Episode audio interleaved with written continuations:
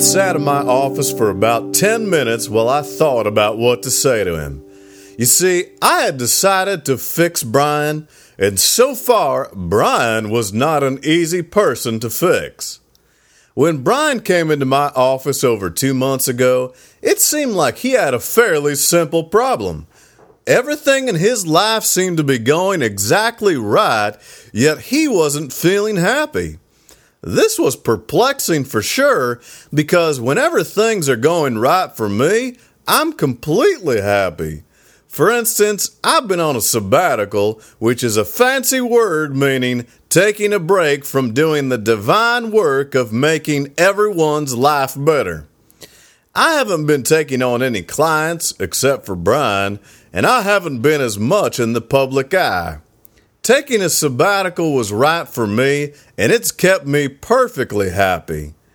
So it didn't make sense that Brian would be doing things that seemed like the right ones, but wouldn't be feeling so great about it. Of course, this got me thinking, which is why I've been sitting here for a good 10 minutes while Brian fidgeted on the couch. If doing the right things makes you happy, and Brian wasn't happy, then. Brian, I said, I think I know what the issue is. Yes, he asked. Brian, have you ever seen Unbreakable with Bruce Willis? Brian frowned. No, I don't think I have. Well, let me break it down for you, I said. Bruce Willis is like Superman or someone like that and has the ability to see ghosts and read people's minds by touching them, sort of like Captain Picard on X Men. And anyway, the thing is, he doesn't really know he has superpowers. He just thinks he's some average cop who just happens to always be at the wrong place at the wrong time. But because he's always subconsciously denied his superpowers, it makes his life miserable. It's not that there's anything wrong with his life, it's just not the life that he's supposed to have. It's not a life that really reflects who he is which is a guy who can always defeat the terrorists, not just with his superpowers, but with his clever witticisms, which always makes those terrorists do the wrong thing. Am I making sense to you, Brian? Brian just gave me a, um. He seemed a little lost, and I could tell that I'd really given him something to think about. I was glad that Unbreakable had popped into my head it's a character I've always identified with for some reason. I don't know if it's because of Bruce Willis's good looks or his quiet charm, but slap a mustache on that guy and it could be a movie about my life.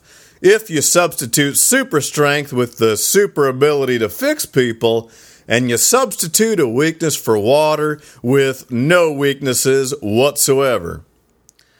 Anyway, Brian, I said, the point is, we need to find what the life is that you've denied yourself. Something that you've retreated from or taken a sabbatical from, if you prefer to call it that.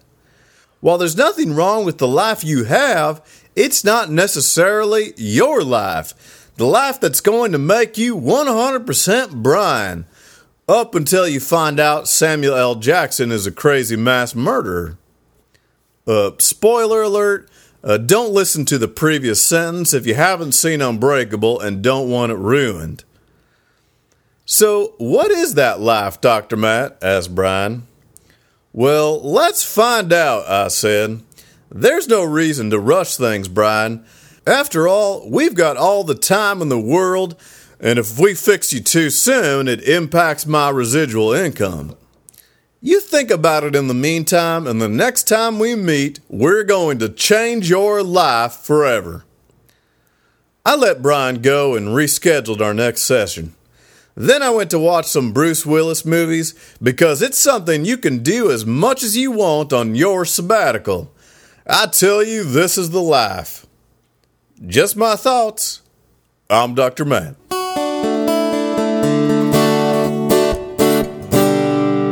If you'd like to talk to Dr. Matt, go to facebook.com slash askdrmatt.